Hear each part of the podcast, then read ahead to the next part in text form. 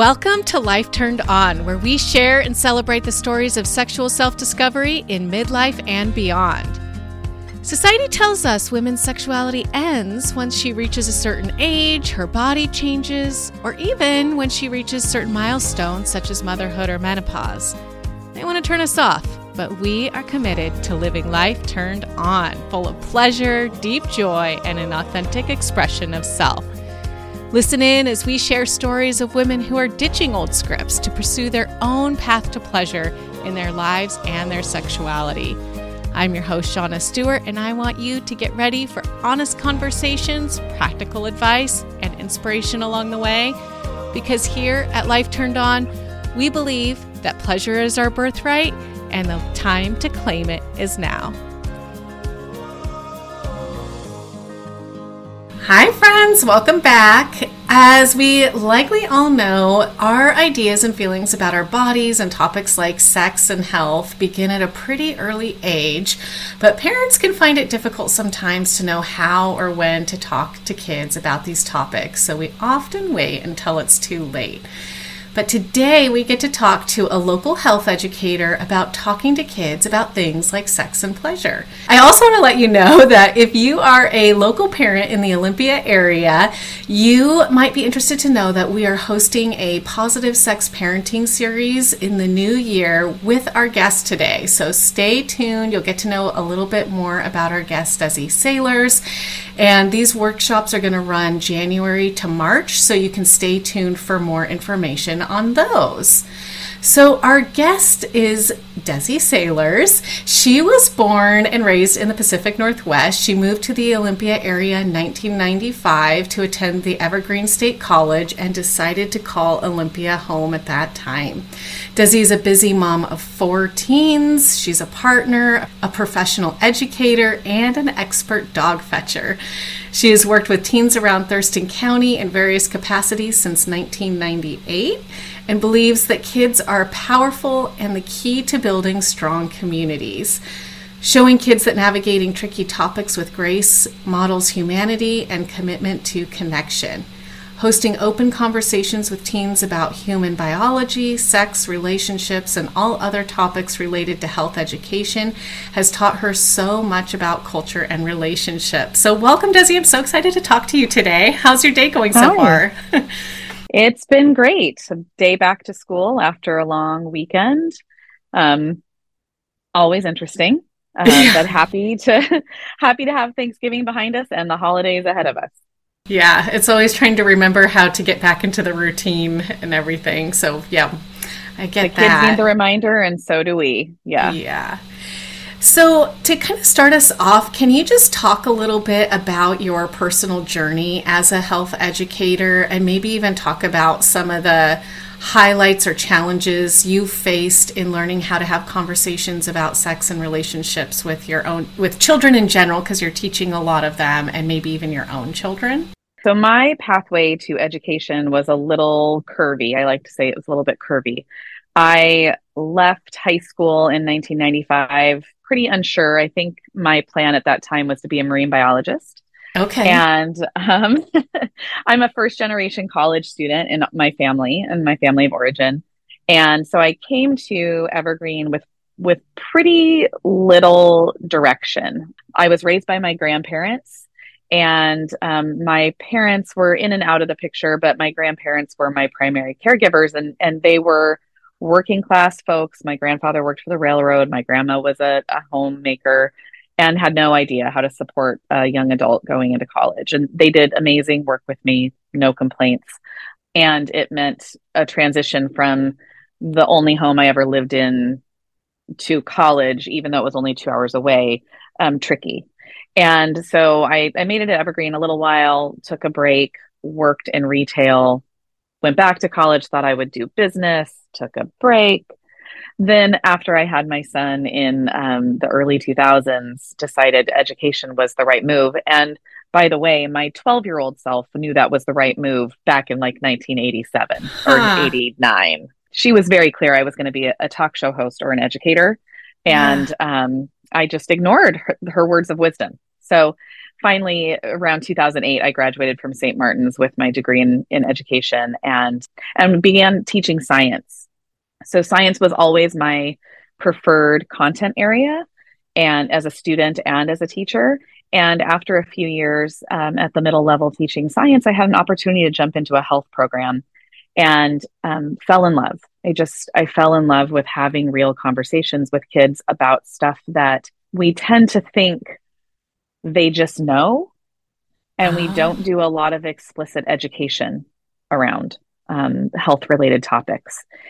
I just I found so much joy in, in, pausing to to answer real questions or explain to them how people find their pathways forward uh, and how we ask important questions and and just kind of unmasking some of the topics that they think are off the table or taboo or scary. So um, that program was handed to me full time in probably i don't know 2015 and i decided that was that was where i was headed for the rest of my career was health education. Hmm and so I've been teaching that exclusively since 2015. Yeah. What have been some of the big kind of highlights or challenges of teaching that kind of cohort of age groups? And then you've also been bringing up your own kids along the ways mm-hmm. as well. So, how yeah. has like what you've been doing from a career perspective helped you with your own children? Well, I think every day in the classroom, what's nice is I started health education when my kids were 10 and 5, I think. And so I was working with teens and, and kind of saw the pathway ahead for my own children, right? Okay. And hearing the things that kids were saying or the questions they were asking, the mindsets they were stuck in, um, the curiosities they had gave me some insight on, you know, where my children's pathway may be. Mm-hmm. Um, also, seeking out professional education on some topics related to health education, sex education, um, being part of some of the transitions in the state around comprehensive sex ed and um, the the you know accessing some of the educational materials too that set us up for the legislation that went into effect this past year uh, helped set me up to to support healthy development in my kids. So going back to you know thinking about the conversations with students and some of the things that was remind me was part of that question like some of the things that were challenging. Challenges highlights and even you said something about like the the mindsets they're coming in with. I'd be curious about what those were. Yeah it's when you're teaching health education you get a pretty you know like a kind of i feel sometimes like a little bit of a fly on the wall in people's living rooms and and i don't and i i do my best to stay as neutral as possible right no judgment here mm-hmm. um, but it's so fascinating to hear kids um, say things that they've learned in their family of origin uh, or from media and help them sort through the truth behind some of those assumptions and mindsets and and judgments that they hold right that they mm-hmm. bring to the mm-hmm. room one of the big conversations we have right at the beginning of any sort of health education experience with teens is that the one one of the ways that health education is unique as compared to other content areas is that every person in the room has experience related to what we're learning or not hmm. right so if we're talking about addiction education there are many many people in the room that have a close connection to people that are dealing with addiction if we're talking about suicide awareness and prevention there are many people in the room that have a connection to suicide on a personal level um, or at a familial level or through friends. So everyone walks into the spaces with their own personal experience in life that informs what they know about the topics that we're learning about. Whereas if you were to walk into a workshop on, you know, US history or mm.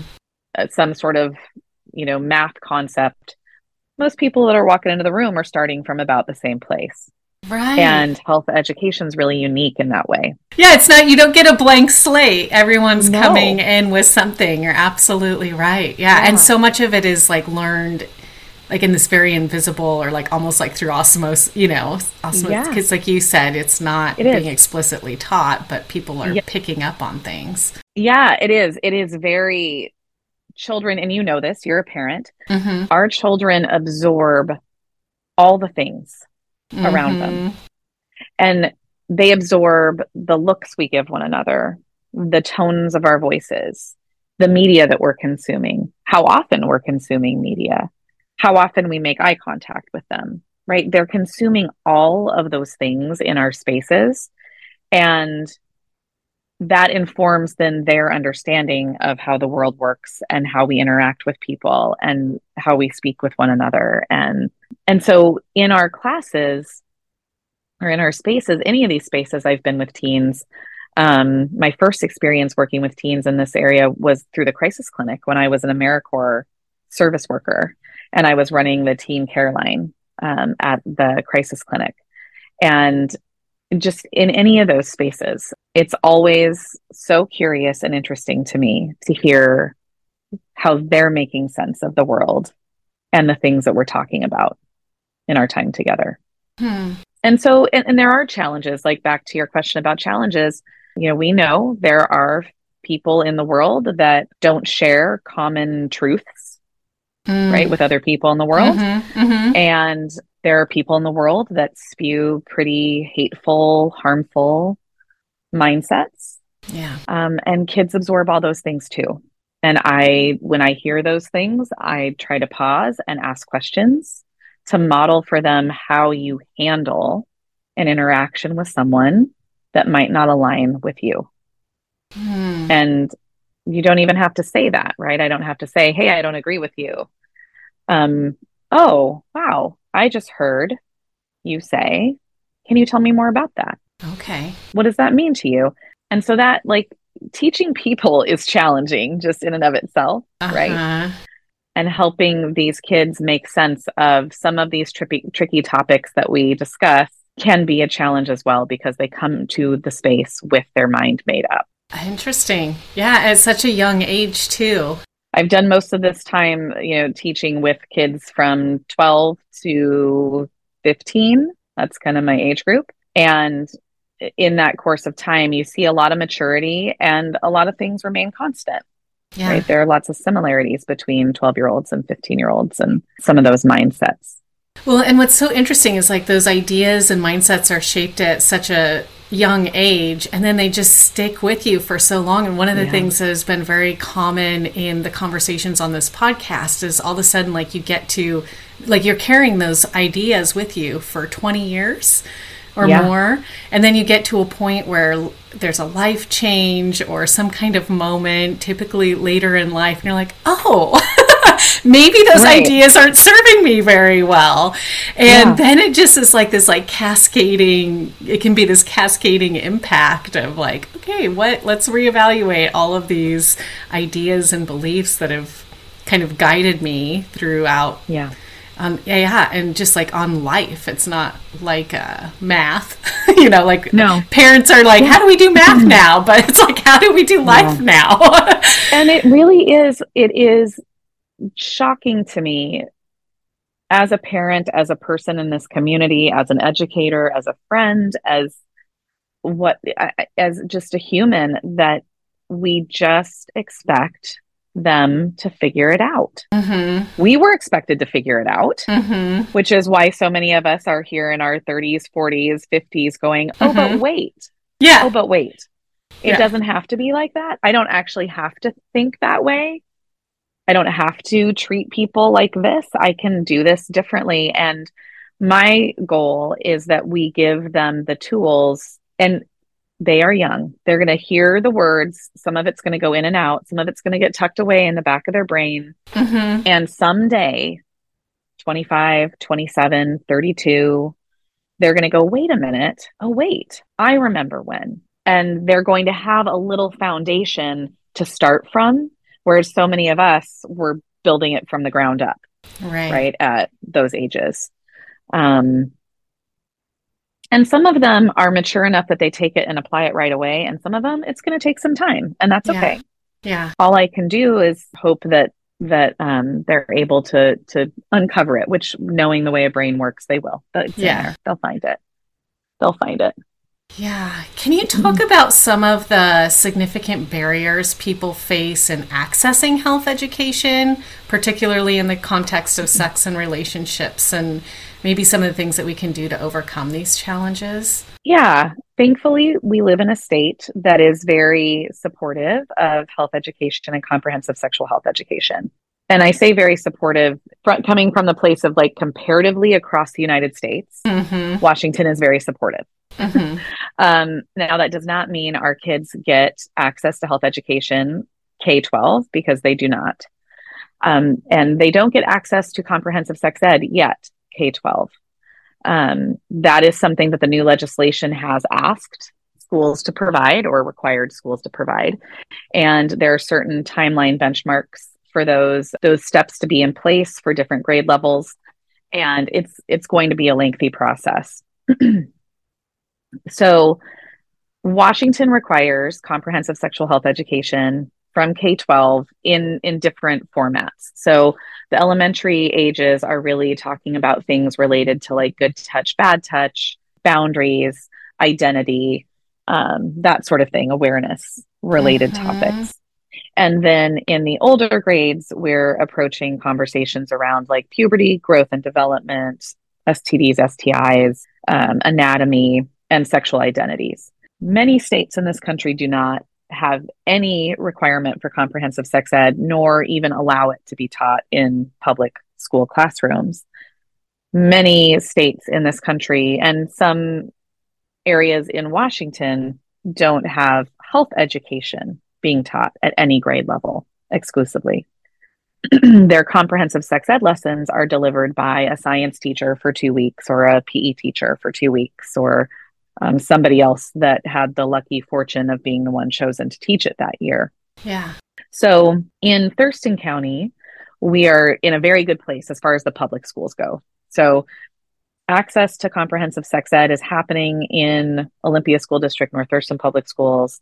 Access to health education at some grade levels is happening in those districts as well. So, you know, if you live here, your barriers are it's not happening enough and who's teaching it right? Mm. is there a dedicated health teacher in the schools? Other parts of the country other parts of the state you may not have any access to health education at all. So you know I, I think for a long time it's just not been seen as one of those core contents. And so it hasn't been offered as widely as it should be in public schools. Now i'm talking a lot about public schools because they're the schools that are required by law to serve every single child in the country. Sure. yeah at some public or at some private schools pardon me at some private schools there there are health education programs. Their curricula is not made public so i i don't know what's being delivered in those spaces. And you know the benefit that a private school has is that they get to teach to their community values. And so hopefully that that education is alignment with the community that is accessing it. I would assume it is. We have this this idea that health education is not essential education so that's a primary barrier. And then some of the mindsets culturally that exist in the United States around how we talk about mental health, sex and relationships, bodies, addiction really make teaching these topics that are so personal for people extra tricky. Mm-hmm. So a lot of mm-hmm. people don't want to do it. Um, they feel like it's too sensitive. It's too dangerous. It's what if I say the wrong thing? And that lack of professional development and confidence in discussing those very personal topics for people too, um, I think is a primary barrier. Interesting. Wow. We often hear that comprehensive sex education is a perf- protective factor for kids. Mm-hmm. And one of our earlier guests, um, actually, I think one of our very first guests talked about this mm-hmm. as well. But can you kind of elaborate on about how access to sex education correlates with reduced likelihood of experiencing sexual assault or abuse? For sure. So when we normalize conversations, conversations become normal. Okay. Yeah. And right. I, yep. and it seems like common sense. Yeah. But we really struggle with that around bodies and sex. Yeah. The number of times as I'm teaching seventh grade or ninth grade, um, and we start discussing bodies and anatomy and sex, um, the number of times students say, but wait, if I talked, like if my little sister asked uh, what a vagina was, wouldn't that be inappropriate for me to tell her? Oh, yeah. And my response is, Do you think your little sister has a vagina? right? Uh-huh. And she, that is part of her, most likely part of her personal anatomy. Yeah. And how can something that is part of who we are at creation be inappropriate for us to discuss with one another? So when we normalize conversations, conversations become normal. And something that we know, and this is something that's supported by data from the American Academy of Pediatrics, from the Healthy Youth Survey that's done nationally every other year, and from other research studies, is that when we talk about these things with kids, they are able to communicate them more, uh, communicate about them more effectively on their own when and if they are ever um, victims of sexual assault or sexual abuse. So to normalize labeling anatomy with appropriate terminology, to normalize saying, when you touch yourself there, it feels this way. If somebody else touches you there, that wouldn't be okay. How would we say, I don't like to be touched there? And then how would you find supports if someone did touch you there? Teaches kids that we talk about this. Mm-hmm. When we avoid talking about it, because what, like, what's at the root of that for us as adults? Avoiding those conversations. It's shame, fear. fear. Yeah. Right. Especially with our kids, really, it's fear. Like we think about, oh my gosh, what if? What if that were to happen? Like, oh, takes my breath away mm-hmm. to think about if that were to happen to a child that's close to any child, but especially like one of my kids, right? Like mm-hmm. thinking about what if they were in that situation. So we have that fear response, which creates a block for us which then means we're less likely to have the conversation, which means we're not teaching them how to have the conversation. So when we talk about comprehensive sex ed as a protective factor, we're talking about opening the door to clear communication and normalizing these conversations. Teaching kids the language they need to be able to express to us or to their their healthcare provider that something has happened to their body that did not feel right to them. And showing them that this body belongs to them. They can communicate about the way it feels, good or bad, or in between. And they can set healthy, respectful boundaries for their own personal safety. Something we know too is in those places where sex ed is not accessible to community members, there are higher rates of sexual assault, sexual abuse, teen pregnancy, STDs, STIs. We just know that making these conversations normal makes them more likely to happen. Excellent. Thank you for talking about that. Can you also kind of talk about kind of expanding on that how cultural shame and, around sex relationships, reproductive health are impacting some of these conversations and what steps can be taken down to break these barriers? Is it just, you know, talking about it more and more? Are there other things that we can be doing? Yeah, I think that one feeds into the other, right? So people that are middle aged had parents that were raised, you know, in the 50s and 60s, and their parents were raised in the, the early 1900s. And we know how cultural shame works, right? It's carried generation to generation, and each generation kind of peels another layer back to like reveal more truth or more comfort or more confidence. And so with each generation, we we grow and we evolve a little bit, right? The problem is sometimes deconstructing the foundations that were built by the earlier generations takes a little bit more time. We might be doing the work a little differently, but like actually undoing what was done takes a little bit more work on the back end. So we have these cultural expectations, this idea in you know American culture that we don't we don't talk about sex openly. Um, it's gross, it's dirty like you've said we've i've heard these yeah. things on your podcast over and over again from you from other women or other guests that like sex is dirty. We don't talk about it. You definitely don't talk about the things that you want to be doing. Yeah. Right? Um, with a partner outside of just like missionary sort of vanilla right. sexual contact with one another. Um, it's shunned upon for women to set boundaries particularly women right? To set boundaries yeah. around sexual touch and pleasure. Um, and so we've got that sort of sturdy, you know, 100 years worth, 100 or more years worth of foundation beneath us um, that then feeds this idea still that we don't talk about these things. And we definitely don't talk to kids about them because something I didn't bring up before in, in some of the barriers is, you know, the mindset of, well, gosh, if we talk to them about it, they're going to go do it. Yes. Right. yeah. So, goodness, if I talk to my child about the porn that I think they're watching in the bathroom when they're in there for 30 mm-hmm. minutes, well, if they're not watching porn, they sure are now because I'm the one that planted that idea in their head. Or if I talk to them about what's happening when they have their hands down their diaper, even at really small ages, I'm going to put it in their head that what they're doing feels good when clearly they've already figured that out. Right. So, how do we how do we sort of deconstruct and rebuild that foundation and my my opinion is we do that by modeling it ourselves by taking the deep breath and saying hey let's talk about why you're spending 30 minutes in the bathroom every night what's going on in there i know you've got your phone with you i wonder if you're looking at porn and like really digging into those tricky topics taking a deep breath and modeling that we can have these conversations together.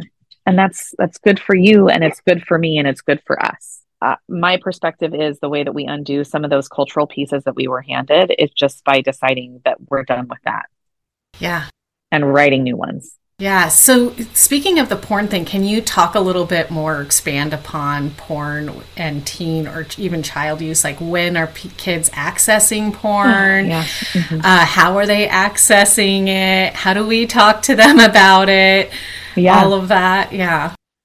It is um, a topic that I wish that I had a little more leeway to discuss with kids, and and hopefully that's something that comes out of this project I'm working on. That that we're able to provide some spaces where we can workshop with with kids around sexually explicit media and how it informs their ideas of sexual relationships.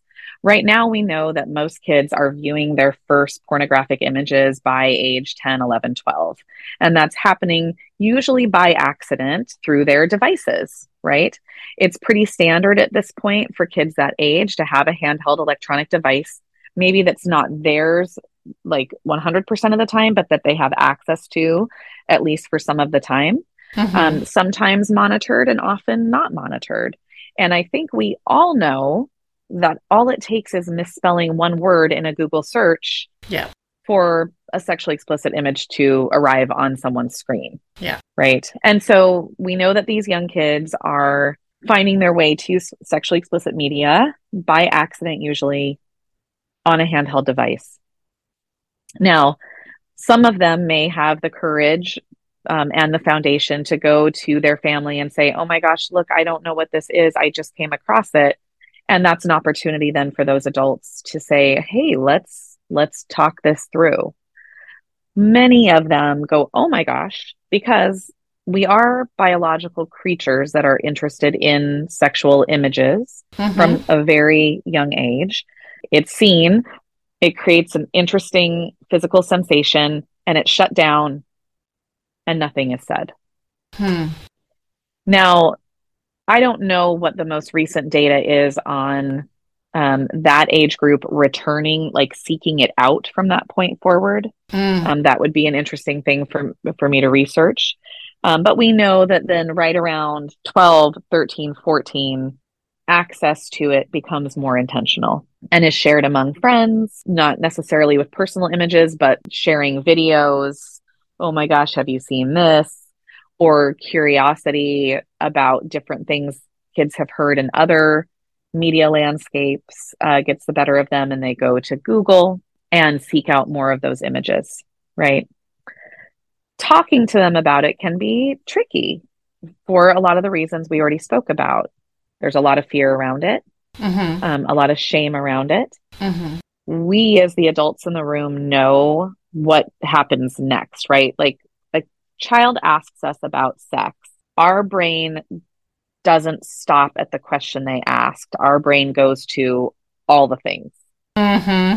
Right? Yeah. yeah. Like, oh my gosh, and then this, and then they're going to be curious about this, and then this might happen. And then, and that like movie reel plays in our head that just terrifies us and and shuts us down and we don't know how to respond. Yeah. The same thing happens when it comes to porn. And so the big question is how do we talk to them about it. In my experience, it has been best to just take a breath and ask the question Are you watching porn in the bathroom when you're in there for 30 minutes? Uh-huh. If they say yes, then you've got a doorway to a conversation. And if they say no, you have the same doorway, right? The door doesn't just get closed because they said no. If the answer is no, what, me? I'm not watching that. The response simply can be, okay, um, well, I know that kids your age do. So I, I've got a couple things I'd like to share with you about it. And just take that deep breath and lay the groundwork that you want your child to to grow from. Yeah, that's great. I'm really excited about the classes that you're going to be offering yeah. at our shop in the new year. Can you kind of like maybe hit some of the bullet points of the topics that you're going to discuss at that time? Because it's really geared towards parents. And also, what I'm kind of hearing you say too is like, it's not only in how we're helping our kids or our teens grow through this it's ha- it's also going to benefit us so much as well and like help us grow through things because when we were kids i mean i remember maybe kids would see their dads or their grandpa's playboy magazine in the mm-hmm. bathroom mm-hmm. or something and that's how they were accessing it now then um, but technology of course just changes how we interact with sex anyway, I actually, as a mm-hmm. side note, I was watching this whole, um, as part of my um, certification program, I was watching a whole program about technology and sex and how, like, even mm-hmm. the light bulb changed. Yeah telephones yeah. changed how yeah. we can communicate with each other connect with each other the advent of like nightlife and bars where people could go mm-hmm. out and mm-hmm. meet each other it's just wild anyway that's a side yeah. note but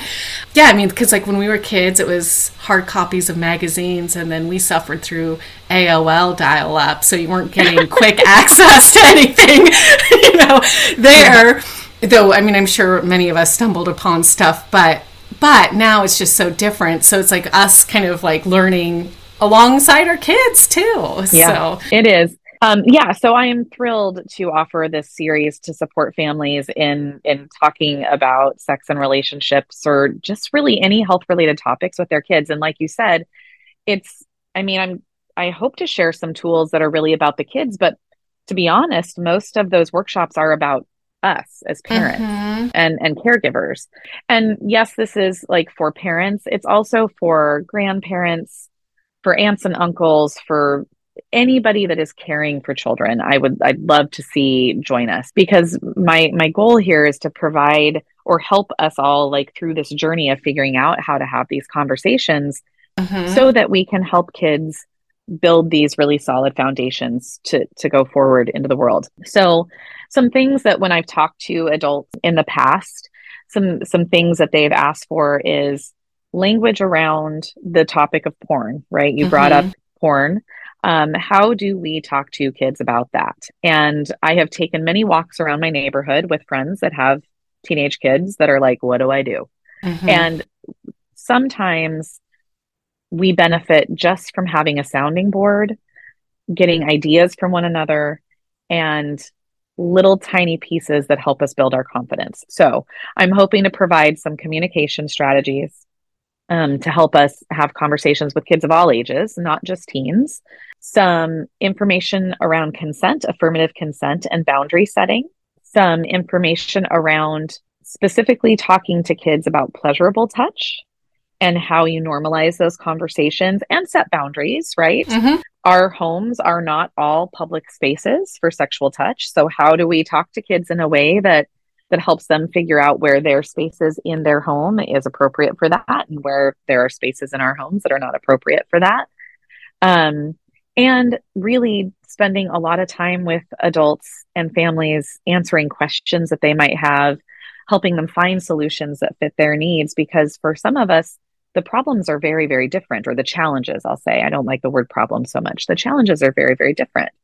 And so spending time in those workshop spaces where we're able to ask questions in a safe space, work together to find answers together and and develop confidence and courage to to rewrite that foundation, rebuild that foundation. I'm so excited about it. One of the things I love about bringing in experts to our shop is like I also get an opportunity to learn. Right. my kids yeah. are seven and nine, and so having yeah access to that information is going to be such a gift. I really appreciate you doing that with us. I'm wondering yeah. if you can kind of talk. I mean, we kind of talked about like those macro generational trends. What are you seeing now with teens in terms mm. of like sex and relationships?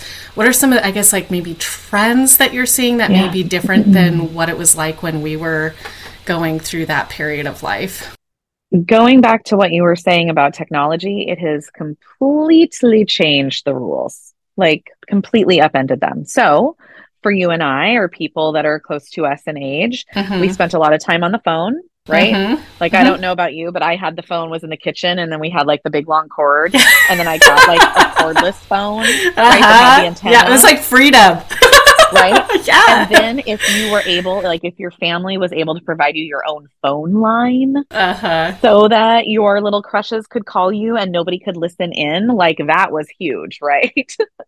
so, um, introduce the handheld smartphone for all of our teenagers, and none of those things are needed anymore.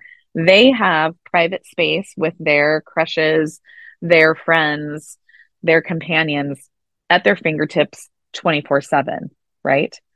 So one would think, at least I, I find myself being surprised all the time that, you know, I would think that they are constantly communicating, which they are in a lot of ways, but they're also not in the same way that we did. And so what I have seen, and I will just disclaimer, my experience is not truth all of the time, mm-hmm, right? Mm-hmm. Um, there's lots of variation and diversity among mm-hmm. teenagers today generally speaking, the thing I've noticed is that there are fewer um, deep conversations happening. Like, I feel like I was on the phone with my friends and my crushes for hours. Mm-hmm. That isn't so much what's happening now. It's more Snapchat and um, DMs and Instagram, things like that, that are kind of like quick little bites, okay. not super lengthy, long, ongoing conversations. Yeah. And I'm sure for some there are something that we know, a piece of data that is always fascinating to me when it comes out, and this is collected by the Healthy Youth Survey typically, is that the age for first sexual experience is getting older and older and older. Yeah. And so, that. have you seen that? Yeah. yeah. And that is something that's puzzling to me. And I've, um, I have a lot of personal theories about it that are not supported by science yet. Um, some of them are supported by some some scientific data. Um, but I think our technology has a big piece to do with that, right? Mm-hmm. Um, if you think about being a, a 17, 18, 19, 20 something year old in the 90s, 2000s, because of dial up, right? Yep. the places you were going to get interaction with people that you were sexually attracted to were in real life spaces at yeah. a, you know, at a bar, at a party, at a friend's house at a social gathering, at an event of some kind. Um, they don't need that for those interactions anymore. So they're not going to those places as frequently as people did in our, hmm. you know, our young adulthood. Access to sexually explicit media, right? Watching porn shorts on Pornhub or other online OnlyFans, other online platforms is not the same as flipping through your dad's Playboy that you yeah. stole out of the bathroom. Yeah. Right. And so we're just, we're seeing a delay in first sexual experience, which is, there's good, there's, there's good things that come out of that too. Their, their brain's a little bit more developed. They're able to make better choices and set more clear boundaries. And there are some challenges when you're 21 and haven't had your first kiss. Mm-hmm. Finding your first kiss might be a little bit more tricky mm-hmm. right? You're lacking some confidence, or where do you even start?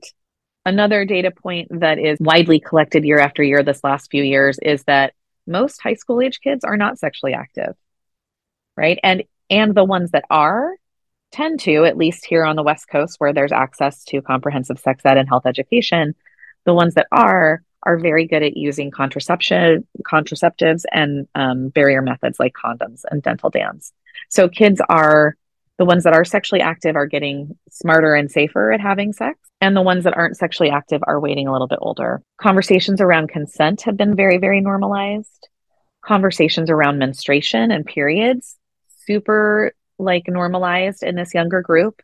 They are so open to to talking about periods and saying everybody needs to talk about periods. Yes. So there are big shifts happening and it's a pretty exciting I think it's a pretty exciting time to be part of that um, because there's a lot of momentum. They want the freedom to talk about it.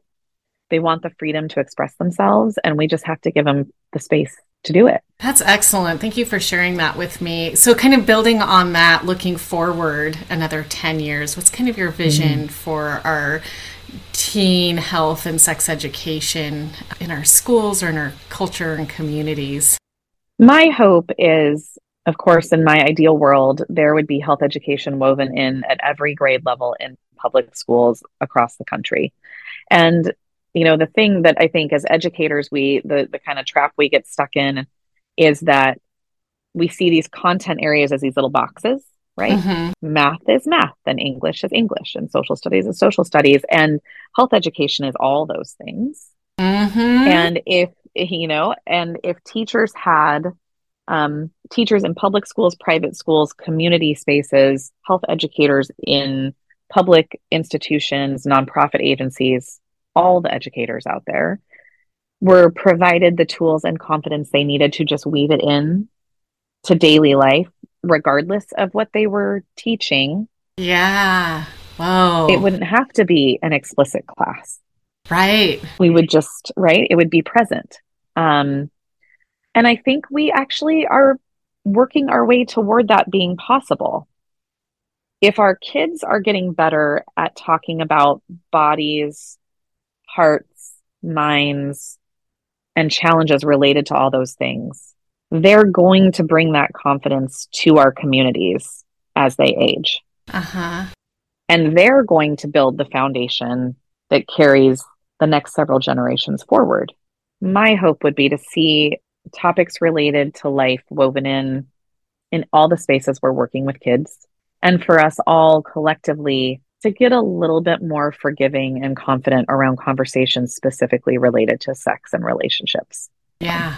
So we can model that for them. Yeah. You know, I've done a lot of thinking as I as I'm like aging in my professional life, right? I'm entering the second half of my career and thinking about why I do this. Like, why do I do this? Why do I spend all day surrounded by 15 year olds. mm-hmm. And um, I believe that connection and community are the solution to all the problems in the world. Mm-hmm. Like, Same. I yep. really do. I do. Yep. And and I also know that our kids have the ability to create those sound communities. Yeah. If we show them the way we show them the value in connection.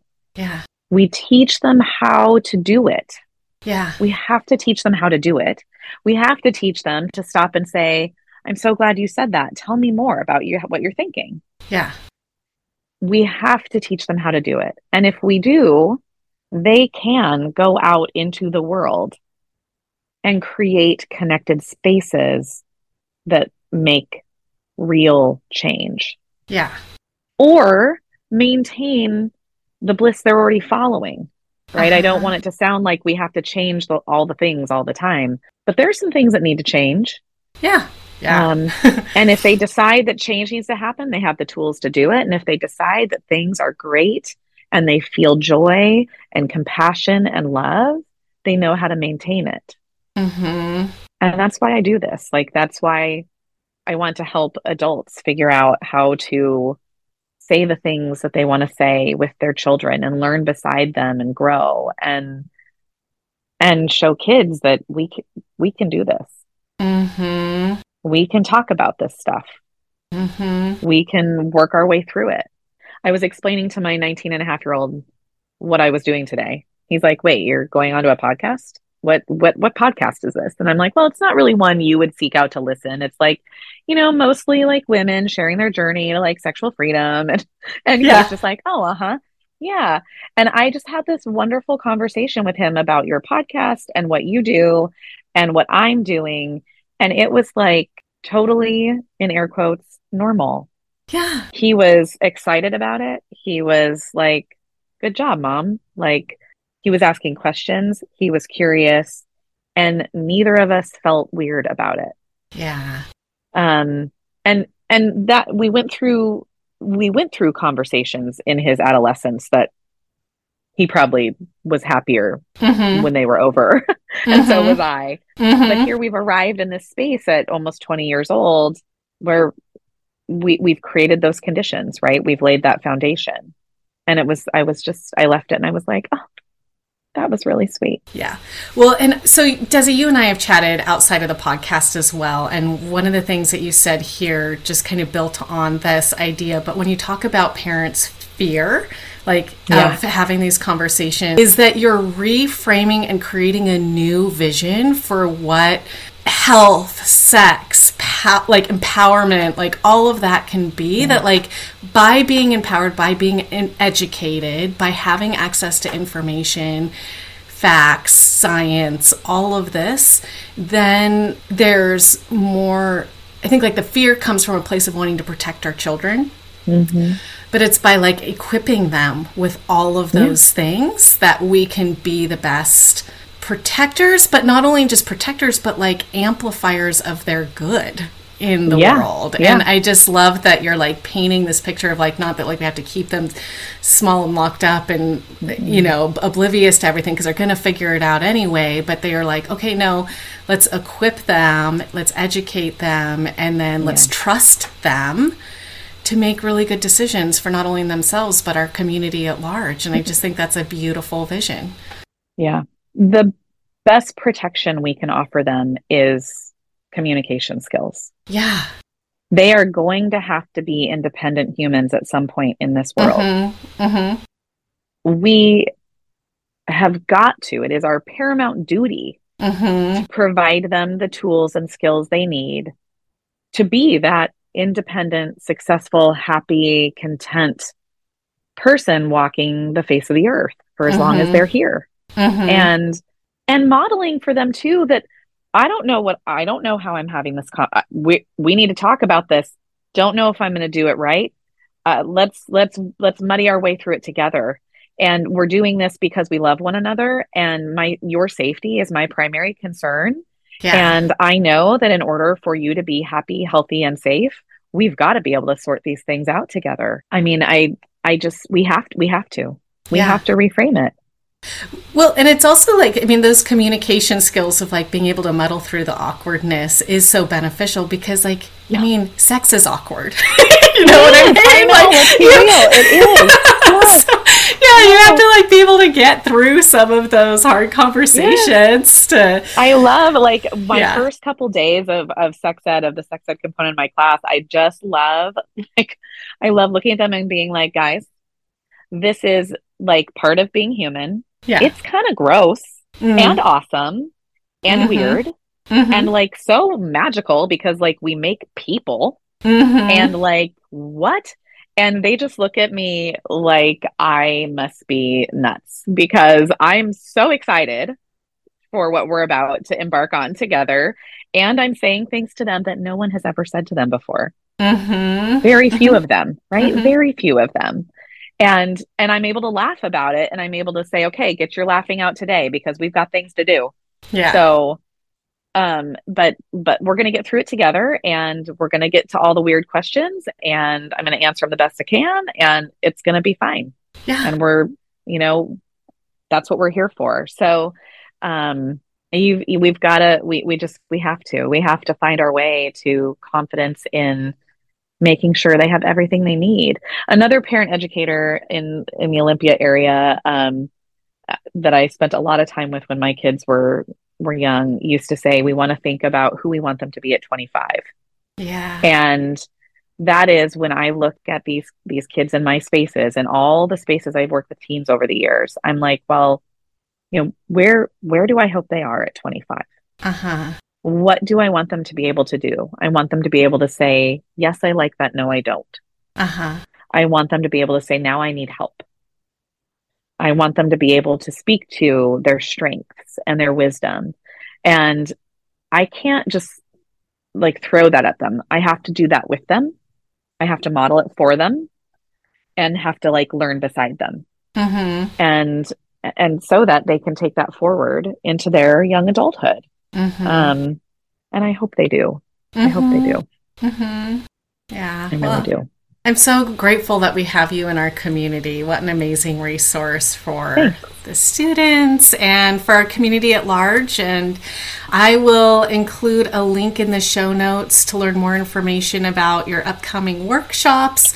Um, but really looking forward to those. I'm excited to hear Yeah. more from you and to learn together as a community. I think it'll be really meaningful. How can listeners find you in the meantime? So I um, have an, in- an Instagram account, Growing Conversations, and you can email me at desi at growing conversations.com. Uh, you can also find me on the, the web at growing conversations.com. And um, I'm out and about in the Olympia area all the time. Looking forward to meeting people and supporting all of our journeys Yeah. on this topic.